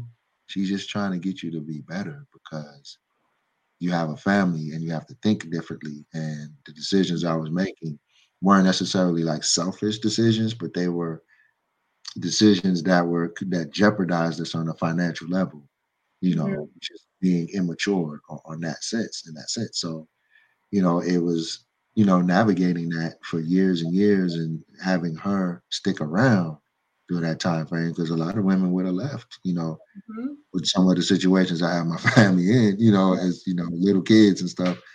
You know, we weren't never homeless or anything like that, but it was just moving around a lot and things like that, and just not being stable, you know, minded. So not being stable minded, you know, everything else was off, you know. So, but her sticking with me through that, that's what I mean by giving space. Now I'm out of that. She didn't leave, and we're both better for it. Why? Because I matured, She's getting more the man that she wants because I went through this particular experience. She learned, and then she sees that I learned because I told her, I understand where you're coming from now. We were going through this. This is what you were trying to tell me. Mm-hmm. I get it. You know, so we acknowledge each other. We give, you know, each other, you know, she speaks a lot of life into me, you know, mm-hmm. and that's something she had to learn because she didn't always do that. Right. You know, so that was something she saw I needed as I was changing and developing. Mm-hmm. You see how it goes? So it's a symbiotic thing, man. And you really just got to really be into this person and really into what you have to even be connected on that level to where it matters what they feel and what they think, you know, and you try to act on as much as you possibly can. And then there are times where you have to say, right. Let me check you on this because your mind is not in the right place here. Sometimes it's necessary, right? And she does that to me a lot. She does that to me a lot. Like I'm sometimes I'm thinking, like I got $10 million in my pocket. You know, she's like, we're gonna start like this. Let's bring it back a little bit. And I'm way out here, like we can do this, and you know, so it's. But she understands that that's my nature. I think big because that's how I am. Mm-hmm. She's learned, okay, I like that because it shows me your thinking and it's about us and you have us in this. But let me rein you back a little bit because you thinking that big, you won't get anything done. And that's because of the track record of our life. Showed her that. So she's so you see what I'm saying? You learn these nuances, you learn these things and you complement each other. And, you know, your marriage is supposed to be where as you go along in it, you're more attracted to the person you're with. You're more in love with the person you're with. You're more appreciative of the person you're with. And you're willing to provide more, to do more acts of service. You know, it's, you know, and it should be that way. I think as you go along, you know what I mean? Like, or else what the hell are you doing? You know what I'm saying? If it's not growing, if neither one of you are improving or growing or checking each other, building each other, you know, learning each other and figuring out how to help grow each other. What are you doing? What are you doing? It's nothing. And there's something we had to learn. You know, we were young. Nobody taught us any of this stuff, man. You know, we didn't come from families with successful marriages, like you said, at all. You know what I'm saying? So neither one of us, you know what I'm saying? So and our kids, you know, and that's something that our kids recognized, you know. We say, hey, man, so a lot of the mistakes we made and things that we didn't do, hey, we didn't come from home. We didn't see this. So we're learning this as we go. And I think we've done a pretty good job, you know, but, you know, it is what it is. And you just learn it. And it's never going to be 100%, you know, man. And if it is, then do you really want it? Because then you're not really being honest if that's the case. Everybody's just tiptoeing around each other just to keep the peace, and that part, it's not success. You can't be successful that way. It's got to be some beef, you know. It's got to be some kind of drama, you know. And I don't mean drama in a bad way, but it's got to be something because that's where the growth comes in, you know. You know, I was thinking that's like that's where the growth happens. That's where the development happens. That's where the growth. And it's not comfortable. No, it's not meant to be. It's not meant to be. You can't do it if it's comfortable. You know, you can't live in Shangri-La. You can't live in heaven all the time. You got to have a little bit of hell. You got to have some balance. Yes. And with the balance, there's, guardrails to it. So you only go so far on each end. In the scripture, it says, don't be over much wicked, but don't be over much righteous. So it's like there's a balance you got to have. And I think some people jump ship, you know, while they're going through that balancing act because, you know, everything looks so good on the outside. But if that person isn't, you know, putting their foot up your butt every day or, you know, doing everything they can to disrespect you and degrade you and bring you down, and it's worth a fight. Mm-hmm. It's worth the fight, because the beauty is now my grandchildren can see their grandparents every day loving each other, holding hands, going to dinner all the time, and taking them with them. And they're not going to grandpa's house, going to grandma's house, going to this, you know, no, it's grandparents' house, you know, and we're going to have a good time. Which as you, and we take them together. Like, I don't just send her off to do it. We do it together.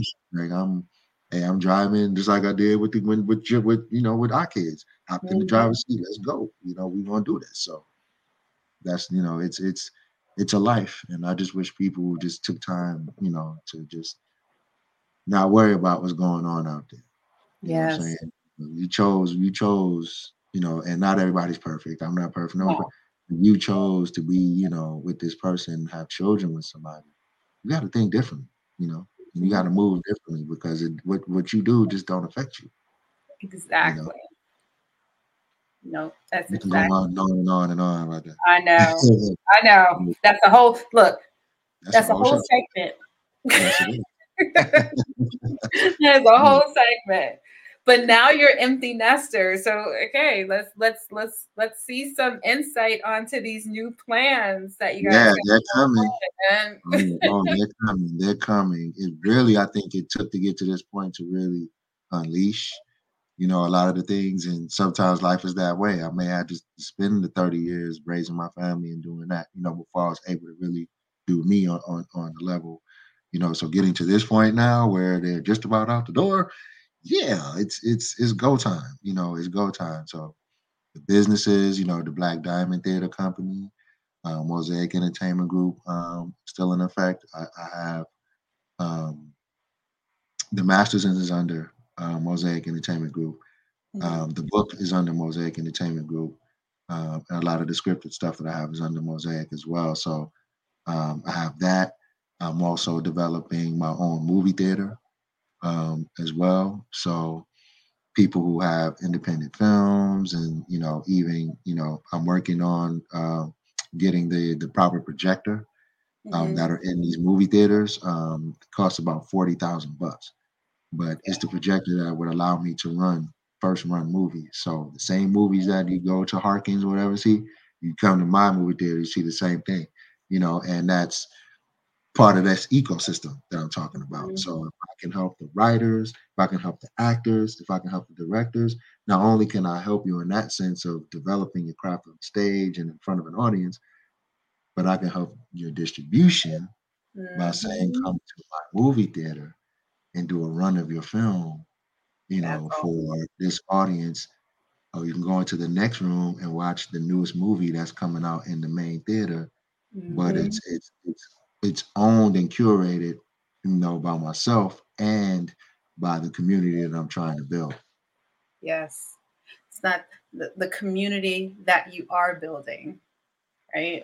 That I am building, yes. That you are building. And I say it to myself too, because I you know, changing that verbiage, right? Mm-hmm. Stop saying we trying, because we doing. Right. We doing.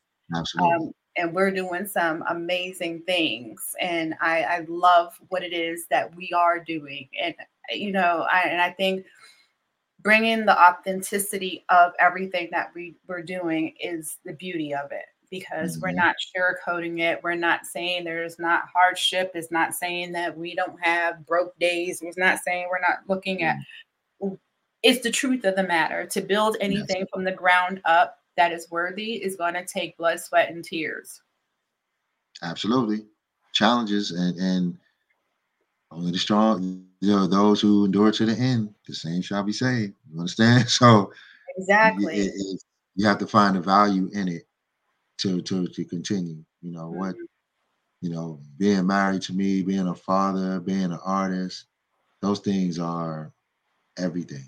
You know what I mean? So what else is there? You know, but I'm at the stage in my life where I just want to be a resource and be, you know, something, a place people can come to, you know, for whatever they need, you know, in this industry, whatever they need, you know, even just on a personal level. I like to especially talk to men and, you know, sit down and what's going on. know in your life, you know, if you have any questions about it. People ask me stuff all the time. And, you know, I dip in that spiritual bag on them, you know. Right. And I dip in that, you know, personal life bag on them, you know, and talk, you know, talk things out. But yeah, I just, you know, I just wanna be, you know, that's my ultimate desire, is to just serve, you know, in any capacity that I can. And that's just the truth. And I think that, but in order to, when you're looking at the balance of it, you have to give in order to receive. We can't always think we're going to just take from the universe. We got to give something back, you know, and you know, and not. And I think, again, the reason why we connect so much is because I think we have the same thought process, because I think about the same thing. You know, I'm a nurse educator, I'm a nurse practitioner, I'm a nurse educator. So first and foremost, anytime I see anyone struggling, either in education, even in health, my first instinct is to, what can I do to help you? You know, and unfortunately, I do have to learn that I do have to get paid for some of the things I say. Yes, absolutely. I can't keep giving everything out for free. No, you cannot. So I do want to share that in my in what I'm saying, so people don't start coming to me. It's like, oh, you're no. Okay, no. There is a there is a balance. No. Absolutely. Ching, ching, baby. Ching, ching. You know what I'm saying? So, it's just, it's just knowing that, because we have to be kind to ourselves in that aspect too, because again, we do have hearts that are giving. We have to be guarded in how much we give and set those boundaries. Very much so. Very much so. You know, much so. And navigating that is difficult. It is. And I've developed, I like to sing to myself sometimes. Mm-hmm. I think that's how I decompress, you know, when things kind of get there. I just put on some music and I just sing until I can't sing anymore sometimes. And that really helps release that, you know, that when I get to that point. And you know, it does happen. You know, it's hardships. It's all of that stuff, man. Like, this is not, you know, when I say life is life and life be life, and, you know, things be happening, you know, and it's on a spiritual level, you know, as well, you know, as a physical level. And giving, I think, is the best thing we can do in order to receive. Like, if I want my wife to be the way I want her to be, I got to give to her. I got to give her the things she needs and she desires and she wants and feels that she needs, and vice versa. You know, and you have to give. I want to be a good father. I got to give of myself to my kids. That means time, energy, some game, you know what I'm saying? Some money, you know, you know, part of me building these relationships is for them too. You know, I want to be able to make a phone call and say, hey, my son just lost his job over here, such and such. He needed, and you got something, you know, I want to be able to do that too, you know, and, you know, be that type of resource for my kids too. You know what I mean? Like, you don't stop parenting, you know, once they get a certain age, because that phone don't stop ringing when they need something. So you don't stop parenting at all. I won't stop being a parent. I'll be parenting from the sky. You feel me? Yes. That's just what it is. And that's me still giving. Like, that's once I understood that, and I'm just gonna say this as a man, that my job was to take care of people and take care of things, my whole perspective switched on giving and the understanding of what it is I'm pleased to do it. I'm honored in this position to be a father. You know how much I learned, you know, raising children and not always being good at it.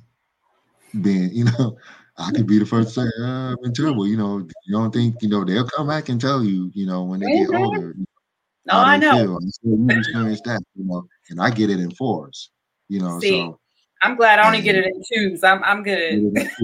Yeah, see, imagine two more, which I was, you know what I'm saying, and you did this. So it's like, and you gotta listen to that, man. Yes. You really gotta take that in and really say, dang.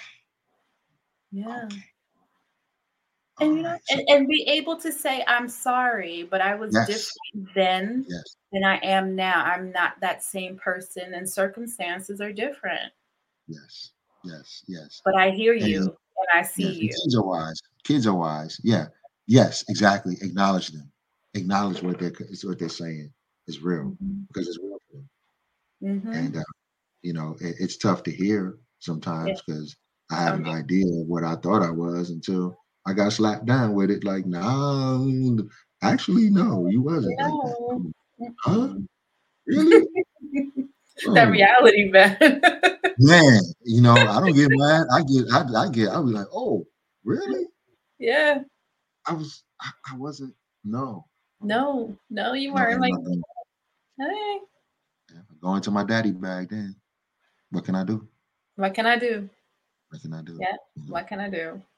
And I just hope that they understand that anything I've ever done was never intentionally harmful.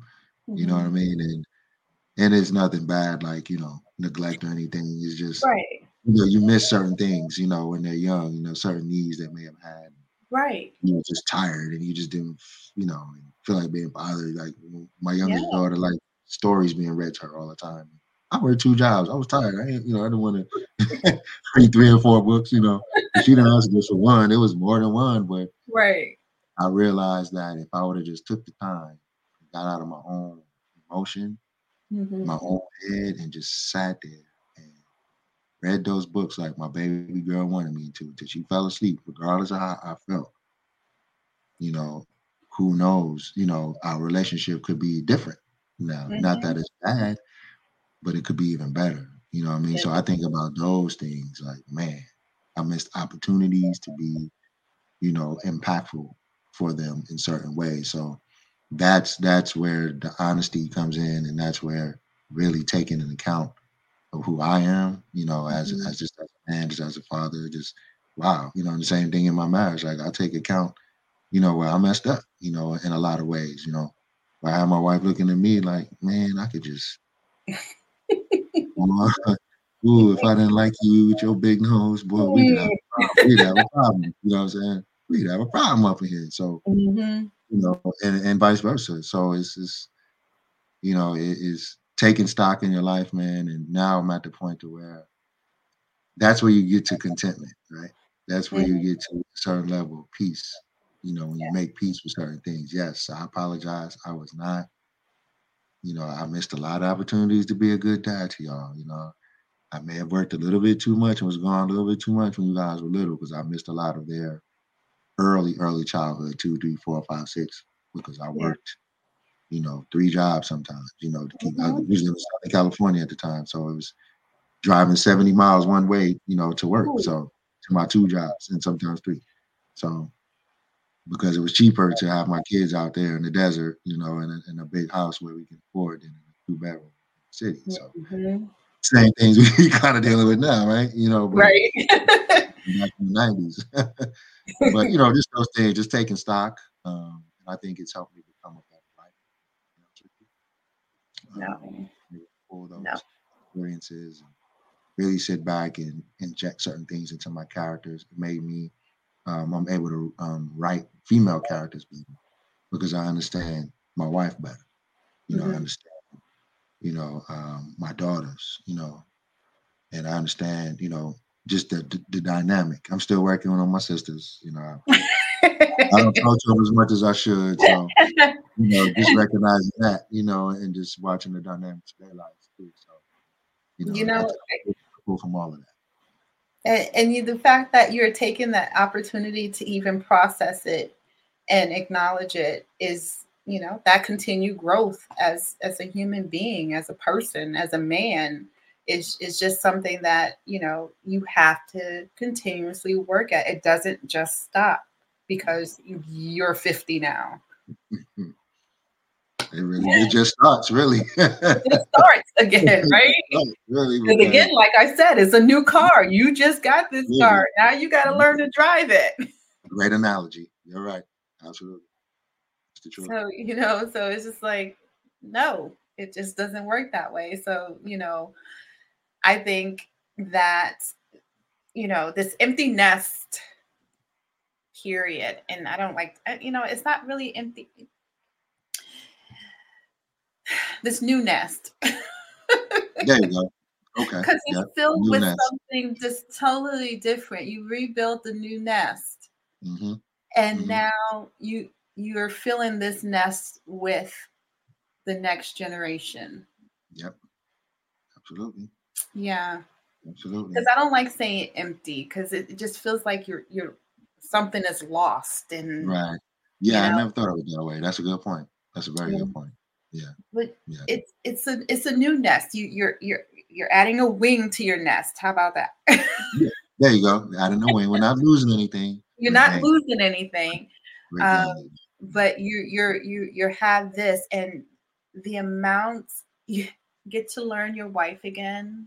She gets to learn you again in this new role and this new car you're driving. You drive it together, and some days, the stick shift may stick. Some days you got a smooth ride, but you're doing it together. And I think that is the beautiful thing about it. You get to travel together and not worry about having to navigate the children. Now you're navigating each other. And what are we doing today? Maybe it's nothing. Maybe it's something. Maybe you go do something. Maybe I go do something. And we come back for dinner. And you just, new life, new changes, new things. And I think that is beautiful. And again, it adds another chapter to your writing as well. Because your writing is going to change, is changing. It is. And that's a beautiful thing. And that, I like how you put that. Yeah, we that was a discussion, actually. When we first got together, I think within 2 years, a year and a half, we were parents. So we didn't give each other that time to kind of really spend that time. We did all of this while raising kids. Mm-hmm. So now that, and it is good, and it kind of like at the same time, because now they're all grown up and in rediscovering each other.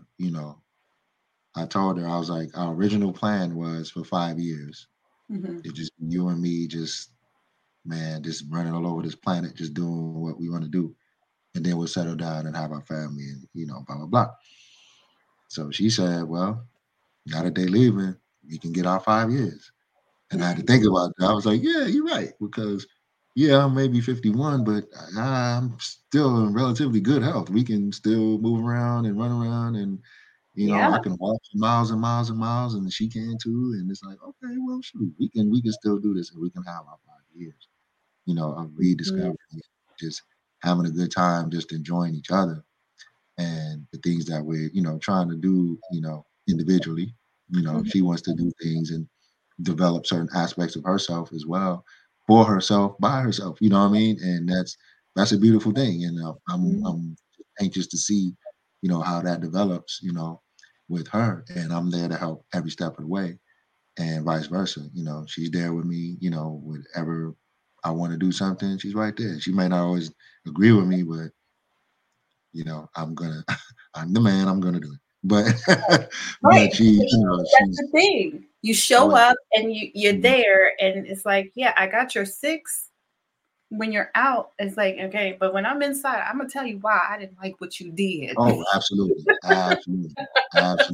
And and she's so respectful, she's so respectful, because it's never in front of people. Mm-hmm. She never does any of that in front of anybody. It's always when we're on our way home, or once we're home and settled, and then she'll say, I really wasn't feeling that, or you should do this differently, or do that differently, or speak, do this.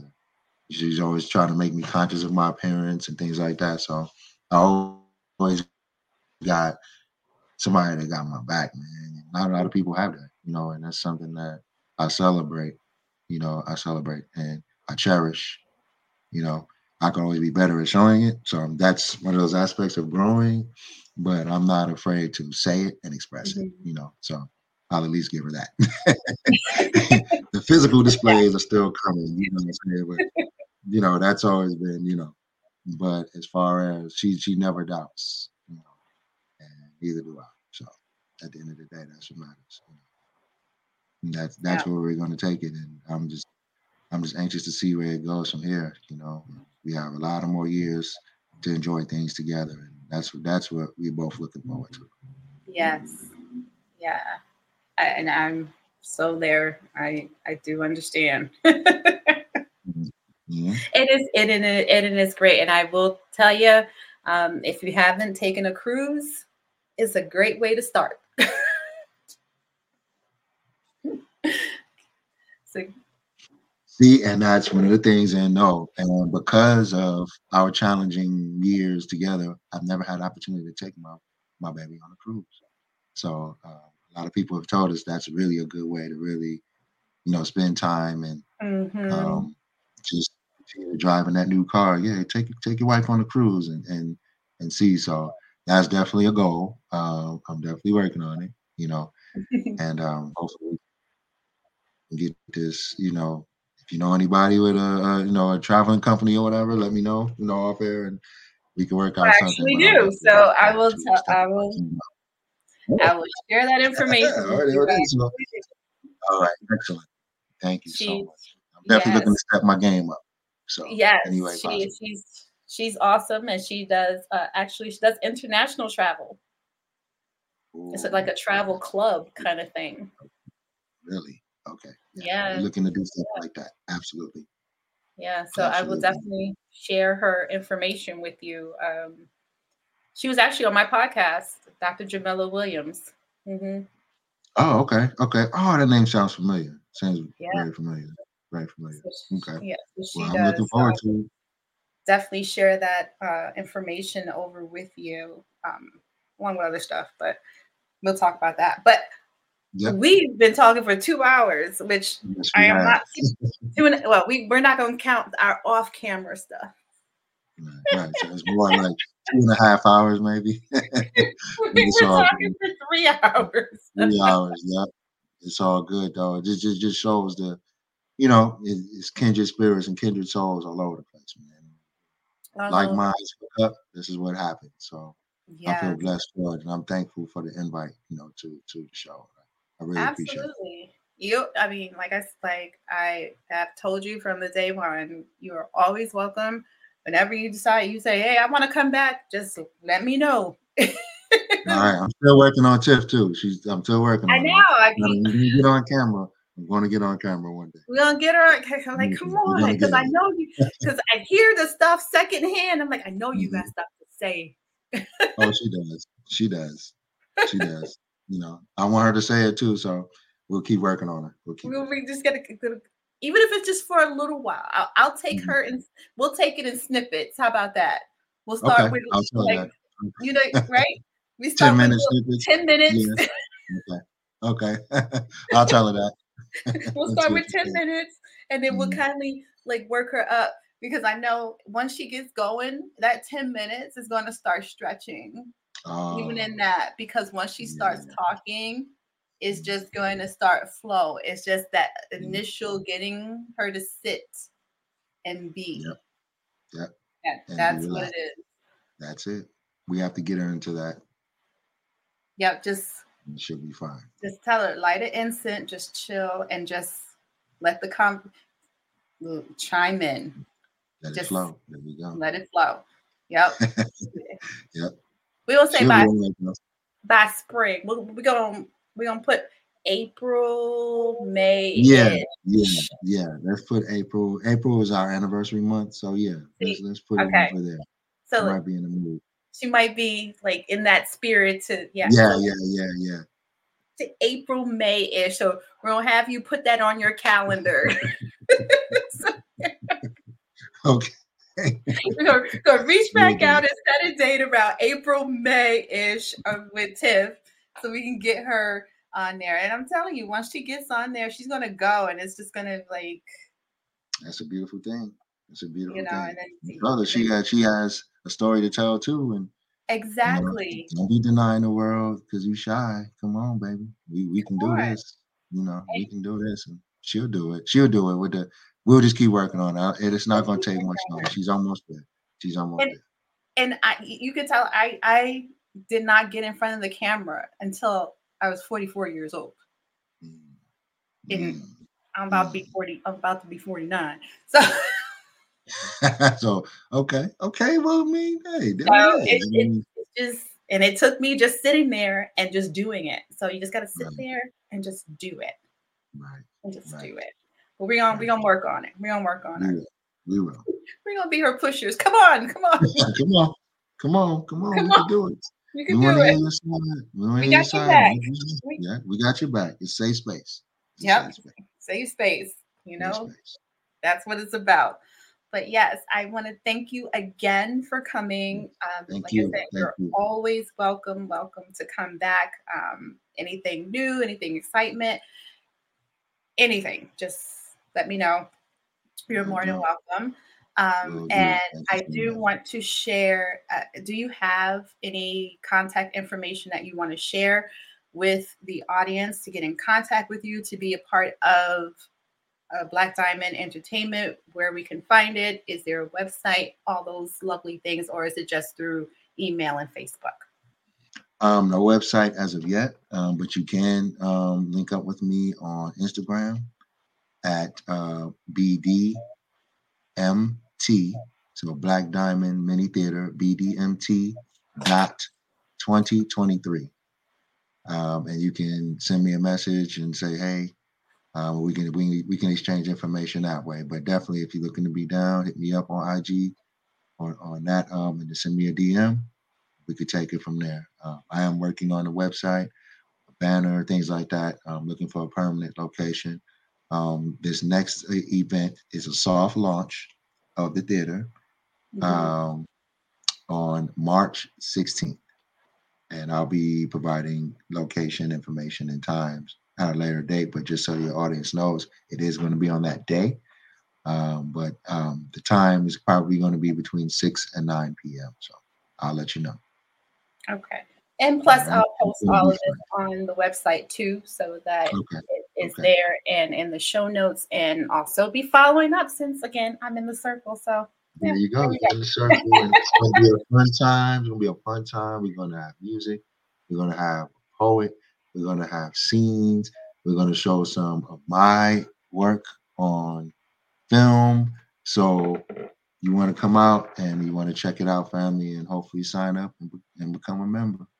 Talk to Diana. She's in the circle, so she knows what it is.